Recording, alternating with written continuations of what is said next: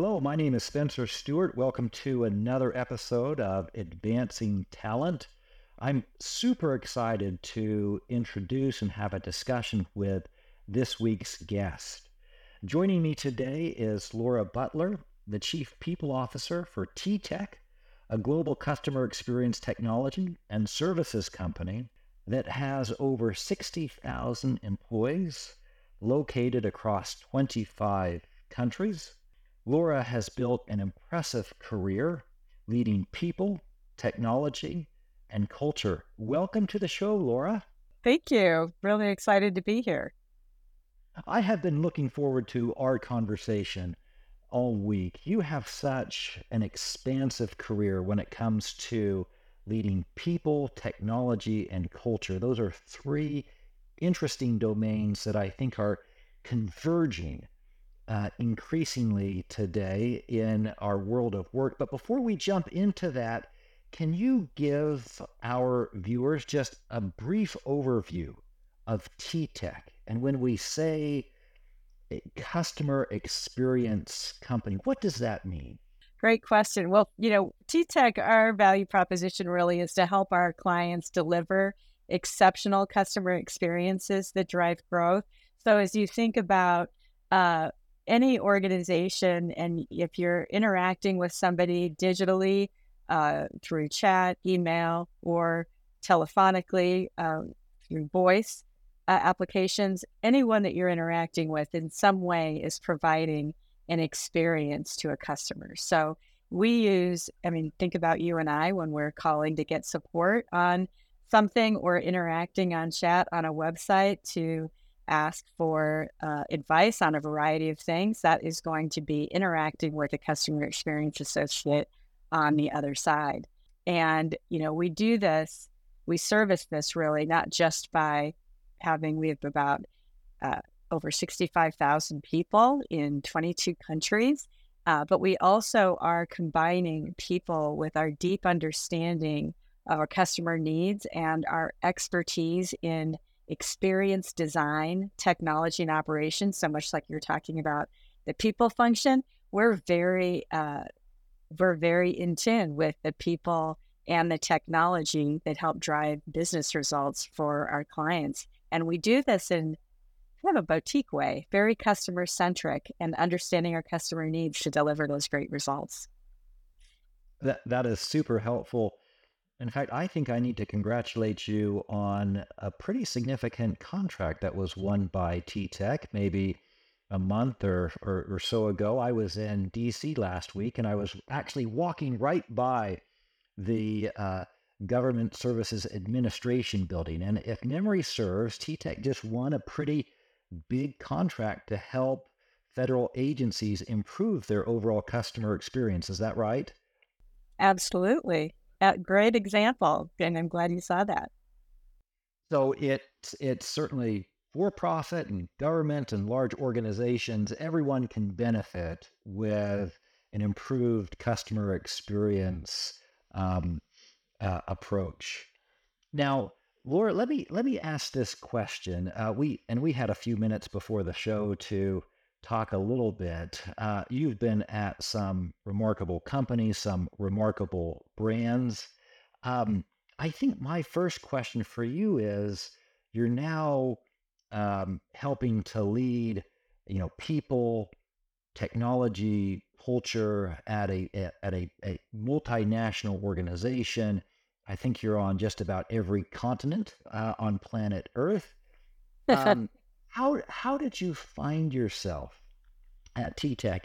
How did you find yourself wanting to really uh, spend a career, a great career, you know, at the nexus of people, technology, and culture? Can you speak to your journey a little bit? Uh, absolutely. You know, it's it's interesting because looking back, everything can make sense. Looking forward, it, it was a little less clear. Uh, you know, starting off in in college, I majored in economics, political science, and communication. And uniquely, I didn't recognize that lays a terrific foundation for a career in HR.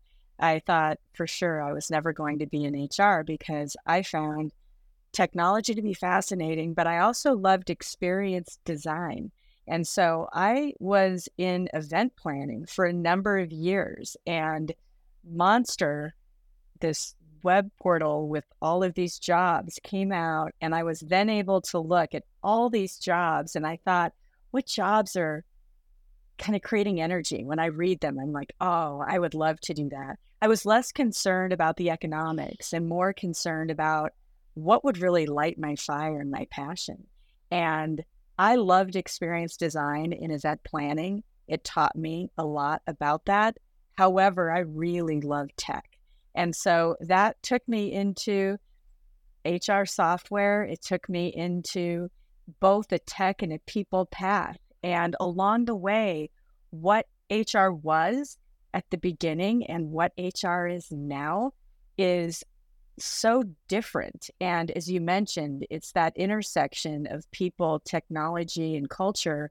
And, you know, I, I love that quote culture eats strategy for breakfast, lunch, and dinner. And what a great honor, especially with the times that we've had working through economic challenges, pandemic challenges, that again, looking back, well, of course. I mean, when you're doing event planning, vendors don't show up, things don't go as you plan, and you don't have a second chance to make that right. You have to do it in the moment and figure out plan B, C, or D immediately. And HR has parallels to that. But then on top of that, we have to create systems through technology so that we are creating consistent and incredible experiences for employees, especially at TTEC, because happy employees lead to happy customers. And so it's a, that connection is absolutely important to our business strategy. Yeah, I, I'm so glad you brought that up. I was going to ask you about it. So, not only do you work for a well known company, uh, whose value proposition is we help others improve their customer experience.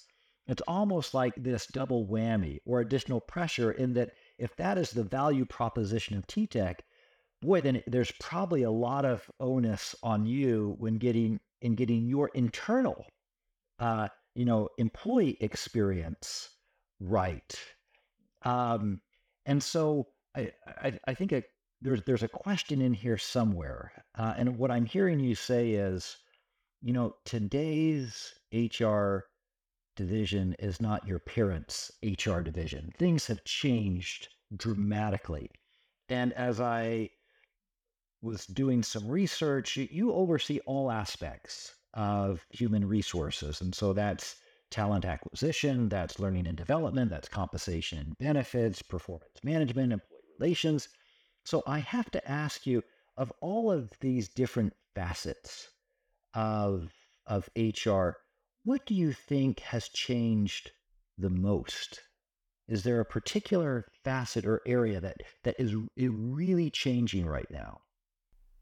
I would say that you know it started to pivot from, uh, say, a necessary evil. We have to pay people. We have to do these things. You know, as an organization, and over time, the mindset is it is all about the people. It is all about the people. And then what does that mindset mean? And that's that employee centered design of the experience. And then that experience driving innovation, business pace, and overall success. And so over time, HR it, it's not the components of HR that have changed as much as the mindset has changed. And that's driving the components to change. It's driving, even when you look at something like compensation. And, you know, there are tools and systems now that are designed to explain your total rewards package in a visually appealing way and connect that with your financial planning and really looking at the human experience of working. We spend so much time in our lives working. And how do you make that experience of getting paid, getting trained, getting onboarded, even applying for a job? How do you make that experience simple, motivating, fulfilling, and you know, more and more we're even seeing the connection to mental health and overall well being. And that's a huge shift from back when HR was personnel and, you know, there was the employee relations department and it was a very compliance driven function. And while that will always be the case, there will be a compliance component. It's this human experience piece that's really been amplified. I, I love that. I love that. Um, it certainly doesn't feel today with how maybe media has painted HR. I'm just thinking of you know Toby from The Office, or you know some of these other, totally, you know, yes. right? Yes, it, it, it's very, very, uh, very different. Um, and one of the things I heard you say is that while things may change, while the experience or how we perceive that experience may change, there are some fundamentals that never mm-hmm. change. And maybe it's these fundamentals that we need to lean into even more. As I was doing some research, I came across something that I think you alluded to, and that is this really interesting uh, Venn diagram between coaching, sponsors, and mentors. And I think this was framed uh, in the lens of for people to thrive and to flourish and to fulfill kind of the, the full measure of what they're expected to do, you have to have these three key fundamentals coaching, someone who can serve as a mentor, someone who can serve as a sponsor. Can you unpack that a little bit with how kind of you define each of those elements? I look at that coaching mentors and sponsors, that is an area, candidly, that I didn't value at the level that I should have earlier in my career. And I sort of put that under an umbrella of having your personal board of directors. And there are people who, in that personal board of directors, you look at a coach, and that may be, that may include your boss, but it may also include those former colleagues, friends, other people who are willing to give you the tough truths and have you have you asking and soliciting their advice on issues and providing feedback. The best coaches are the ones that are watching you on the field and the ones that surround you. And so it can even be if I'm giving a presentation, for example, I might ask someone in the audience uh, before we even before I go on stage, just casually mingling and ask, after this, I'd love for you to tell me something I did well and something that I should improve because I'm trying to get better at presenting. And that is a method of asking for very informal coaching um, and inviting people. And when you receive that coaching, because that's the other piece is being coachable, that you are actually listening and taking that on board. Uh, and so I look at coaches as people that see you on the field and you can create those coaches. And sometimes they just show up and give you the advice and tell you what they're observing. And then I look at the mentors are those people who are most often not necessarily in your closest ring um, at work, but in your in your personal life, former professional life. And those mentors are people who can advise you in a variety of dimensions. You might have a mentor that's a financial mentor uh, that you seek when you're like, hey, I'm looking at this financial situation economically with a job offer or other types of things, and you have a mentor for that. Another mentor might be someone who is a uh, office politics mentor. How do I navigate this situation? And you call on that mentor for that. Others might be career advancement mentors. I'm trying to get to the next level. And then last, the sponsors. I look at a sponsor as someone who is willing to invest their personal capital to invite you into opportunities that you might not otherwise have. And they're willing to put a little skin in the game reputationally or in terms of their own brand capital to really sponsor you and help you take stretch assignments or roles or jobs, leverage their networks so that you can get you know the the thing that you're looking for. So those are the way I look at coaching mentors and sponsors. Again, under that umbrella of just being really clear on who your personal board of directors is. Yeah, I, I love this framework, this personal board of directors, and then how you articulated the dif- differences in each three of those areas. So, as you think about your own personal board of directors, is there anyone that comes to mind, Laura, either in that sponsor role or that mentor role or that coaching role, that has really helped you in your career? Does any name come to mind? You know, I'm fortunate. There's so many that come to mind right now. I feel very lucky. One that I'll highlight was a former leader of mine who was such a good coach. I still have kept the performance reviews that they wrote me, uh, detailed, long performance reviews, and I take that out on a regular basis uh, because the coaching was so well thought out and so helpful and constructive. Uh, such a good coach. Then they also, when I took on a role in another company, they became an incredible mentor someone that I would ask advice. How might you handle this situation? Here's what I'm encountering at work because they had done the job that I was doing before. So they could provide advice that was very relevant and mentor me. And then last, they became a sponsor when I had a, a new job opportunity and they actually were uh, leaned in in a proactive way to help ensure that that opportunity uh, came to fruition. And so I feel very lucky that there is one one individual who really does fit all three of those buckets for me. But in other cases, I definitely have people that are coaches, have been coaches, people in the mentor uh, category as well as a sponsor. That that one person did all three. Very unique. Well, now I know what I think the gold standard is for an, an excellent coach or an excellent mentor and that is the desire to hold on to old performance reviews because they are that good. I, I would think very few people have had that kind of experience.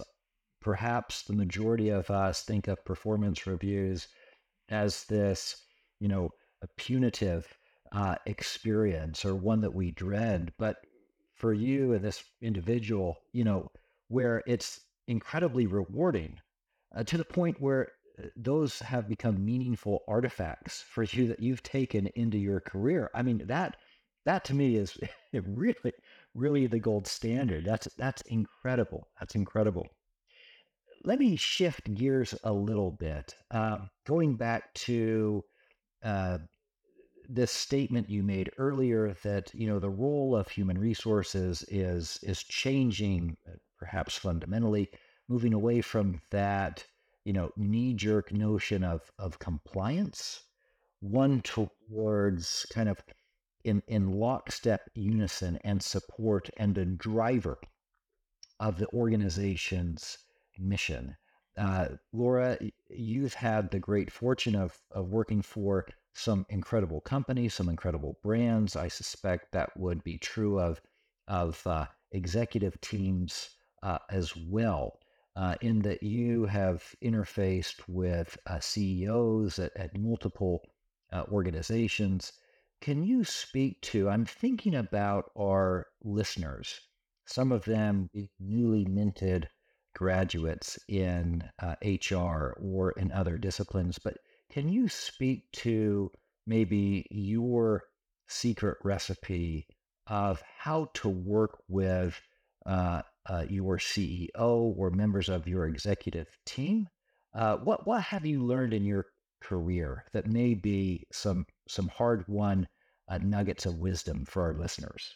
I think that for me, you know, there's this notion of having an enterprise mindset and really stepping back and looking at the bigger picture and the bigger context. So sometimes when you're asked to do a job, you know, early on my career, um, you know, when I was in the marketing department, uh, I I was asked to do a task, and just doing that task, and get it done and go home, wasn't actually super fulfilling, and it didn't allow me to have, you know, any conversations with anyone besides my boss. I stepped back and I looked at the broader context of what was happening. So, just to be specific, this was in a, a timeshare uh, company and now vacation ownership. And so I was processing people going on little mini vacations to these timeshare properties. Did fine, was doing great. I stepped back and really started looking at the math of it, the cost of these vacations, cancellations. And I noticed we were getting these cancellations coming in, uh, and they were then ineligible for another timeshare tour. And so I developed a proactive confirmation uh, process. Seems very simple. And then doing that actually opened the door for me to not only talk to my boss's boss's boss, but I actually won a national award uh, for that. And the reason that that happened, all that I did differently was I stepped back and looked at the bigger context and added value in the exact role I was in. I never had to get a new job or a new this or a new that. In that role, I was able to contribute something that got me into a conversation uh, with other leaders in the organization. And, and that knowledge, especially when you're seeking a career in HR, that knowing the business context and the levers that run a business and connecting what you're doing to those levers as effectively as you can. So it's not just about doing a performance program to get reviews done and did we get everyone? Is it 98% compliance? That sort of thing. It's are people connecting to the purpose of the business? Do they understand the levers of the business? Are they improving individually along the road of their own development to contribute the best that they have to offer? And so, every aspect of task that you do in my career, I have always looked at that meeting planning, planning a, a lot of meetings. I thought software was kind of cool. In my seat, without changing jobs or doing anything else, I went to the library and got a VHS of this how to write in Microsoft uh, Access database. I wrote a database, started managing the programs using technology, and that has paid dividends. Again, in opportunities and doors that have opened, conversations I'm able to have that are outside of just, of course, people would call me for the thing that I did. But it also asked, invited me to the table to talk about the things that were bigger than that because my brand wasn't just about the job my brand was about the thinking I was bringing to the job. You know, I love this perspective. It's something that we've heard time and time again from our guests. It's learning the business and learning to empathetically put yourself in the shoes of your coworkers, those that are adjacent to you. And that really is what brings like this cross-functional value uh, and perspective. I I absolutely love that one question. In fact, it was it's high on my list. Um, I think I just read that um, uh, TTEC opened uh, a new hub in Brazil and Sao Paulo. I think I also read that there's uh, a new hub in India. You know, you have employees on just about every continent in you know more than uh, two dozen countries. How do you manage going back to those three domains, right, with people, technology, and culture? How do you manage culture when it is so disparately spread across the globe? I'd love to understand how you do this. Well, I feel it's such a great question because there is a TTEC culture, and being clear about that through our values helps create a language that connects everyone across the globe. And then our operating principles, how we get things done, is also incredibly helpful to create a culture of, uh, uh, you know, that we are very much uh, execution and innovation focused. And so, how does that show up? But we also allow the cultures in those countries to have some autonomy through the celebrations that they're doing, uh, the type of volunteer and community activities. And so it isn't about us coming in and saying, oh, this is the TTEC way and, you know, very US centric, but actually creating a much more regionalized approach that celebrates the diversity of our global footprint. And it is absolutely so joyful for me when I talk to and see team members in these other countries that really have blended TTEC and the individual culture so successfully. And that's really where magic happens because people are proud to be part of TTEC. They're proud of our values. They're attracted to a company that lives our values every day. And they're also learning new skills through the TTEC way, but also feeling personally fulfilled and connected to their own communities and culture. And I think that it's those three things that really allow us to create this culture, like I said, of innovation and execution to service our customers the best way possible. And so they can have groundbreaking results. Those are the types of things that allow us to do that so well. I mean, it really does start with individuals loving what they do and having that happen at scale. I would think, Laura, that creating a culture is not an easy thing. It's hard. There's a lot of work that goes into it. And I suspect that in your career, you've been at organizations where uh, perhaps a new culture needed to be created or uh, a merger took place. And so it's figuring out how to uh, blend uh, cultures from from two disparate now joined organizations or maybe an organization is looking for a, a culture uh, refresh. Can you share with our listeners maybe some lessons that you've learned in being a, a culture creator, you know, an architect, a a um, um, a a I, I don't know if gatekeeper is the right word, um, but what are some lessons that you've learned in getting to the right organizational culture? It's such a great question because sometimes people just say, well, culture just is, period, or shadow of the leader. It's kind of shaped by the leaders and whoever you hire in leaders, you know, that becomes the culture. And it's kind of an accidental side effect of the way work gets done. But when you're proactive about it and create culture on purpose, that is really where the magic happens. And one of my favorite frameworks is uh, contained in the book, Change the Culture, Change the Game. It's the authors of the Oz Principle. And there is this notion of this results pyramid. And the results pyramid has a foundation. You, the, the top of the pyramid you see are the results. The results that you're getting, that's what you see. Those are based on the actions that have led to those results, which, again, all things you see. But below what you do not see are the experiences and the beliefs that have driven those actions and results. So any company's results are perfectly engineered to get those results. So if, for example, you have a merger or acquisition and your results are that you're fragmented and siloed and you know, whatever that might look like, if you went down and said, well, what are the experiences people have and what are the beliefs they have? Having been in three acquisitions myself, I would say sometimes the experiences are I feel like a second class citizen, or I, um, you know, the company that acquired just doesn't understand. And that creates this belief system that causes actions. I'm just going to continue to do this my own way.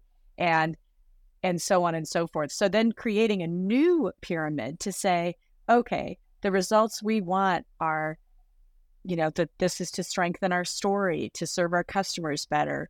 How do you design experiences that lead to those beliefs? How do you design experiences that lead to those actions? And that book creates an incredible blueprint. It's easy, it's accessible, it's scalable, I've done that on a small scale. I was in an HR team, and we in HR were feeling very siloed, and it was this team and that team, and no one understanding what each other did. I used that framework to transition to a cohesive, unified team that delivered an incredibly integrated talent platform that anyone could talk to one team member and it felt like they were talking to a team, not a department in HR. It was a tremendous transformation. And the engagement scores on the team went up, as well as the retention scores. So, using that framework, I have seen it play out time and time again on small things and big things to transform a culture. I, I love these examples and I love this framework experiences, beliefs, actions, and results. And and one of the things that um, I think has helped uh, us and, and others is when you can isolate those four levels, it helps you understand, or at least it helps me understand when I see someone's actions, maybe to double click on why they're acting the way they are, because that's based on their beliefs, and those beliefs are based on their experiences. And so it allows this really open conversation of, hey, help me understand what is what what what is prompting your your actions, your behavior. And, and when you can do that, you really can begin to understand how their beliefs are predicated on their own personal lived experience. Um, and, and that has been really the crux of getting to you know the root cause at least in my experience of okay how do we now fundamentally build the right culture on top of that so I, it's I, it's I so love... it's so true. I mean, even when you look at something simple, I was in a culture that that was the result was uh, everyone was looking for permission to act, and they wanted a result of autonomy. And the experiences that people were having, where they had to get approval to buy a ten dollar coffee uh, card, and they had to get so much micro level approval for tiny things then of course the result was people were like, um, you know, kind of a mother may I culture rather than a culture of feeling empowered and a culture of feeling like accountability. Of course, because their experiences, there wasn't an experience that pointed to their ability to be empowered. So, how are you creating these experiences that lead to the type of result you're looking for couldn't be a more powerful connection in my view. Let me shift gears and get your perspective. I recently attended, it was last week, a, a learning and development conference. And one of the sessions focused on return on investment when it comes to L&D programs and training. And with your background, particularly now at TTEC, where I would think the customer experience is so data driven, where we can begin to really quantify what engagement looks like. I was thinking, Laura, that you might have the inside track on how to successfully, you know, quantify, um, you know, L and D initiatives or offerings that companies are engaged in. Do you have any thinking around this? Any thoughts on how to how to better quantify, you know, L and D initiatives that take place at, at organizations? It's such a good question. And I think that one of the things that does make it challenging on an ROI basis on L and D is that sometimes learning isn't a genie blink it takes time to really learn and master a skill. And in today's fast paced business world, we don't always have that time. And so I do like the industry that I'm in for exactly what you're mentioning is that data driven approach. And so we look at what are the results that our clients are trying to achieve. And then if you walk back what those results are, then what type of person is going to be needed to produce those results? What skills will they need? What attributes will they need in order to be successful? And then the market may not have people with those skills. They may not have people that have that level of uh, competency in certain areas, and they might. So that blend is to say, if the market isn't going to to fill these skills, how do we train for these skills so that then when they're delivering uh, for our clients, they're able to deliver those results. So we're really working in the gap, looking at the gap and on purpose delivering. In the past, and this is where I think learning is going through an absolute renaissance right now, thankfully, to a lot of technology advances and moving from these classroom types of learning into more customized learning journeys.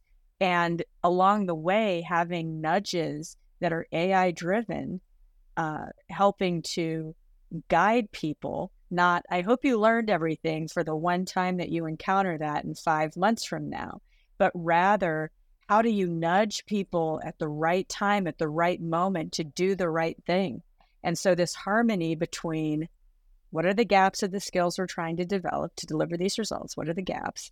Then, how are we delivering on those gaps? And then, what's the work experience that will continue to support those? And using so many different, very cool technologies that are emerging to really help that learner. We're all individual, and that uh, more unique approach, I think, is going to deliver just continually more and more exceptional people.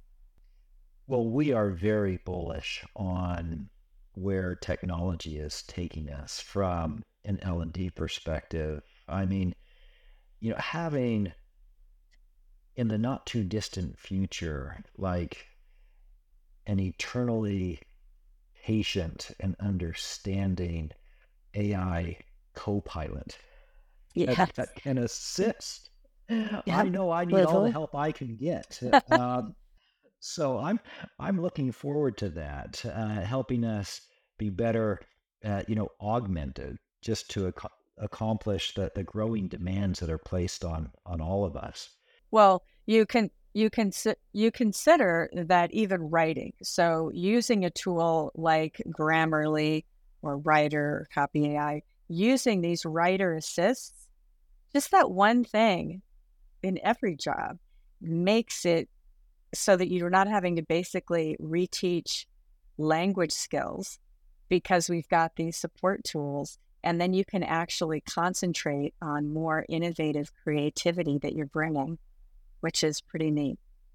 So, two remaining questions, and these are pretty quick. I think they might be quick. Um, who are you reading? Who are you following? Uh, is there something that is really top of mind for you right now? Like, where are you drawing your inspiration?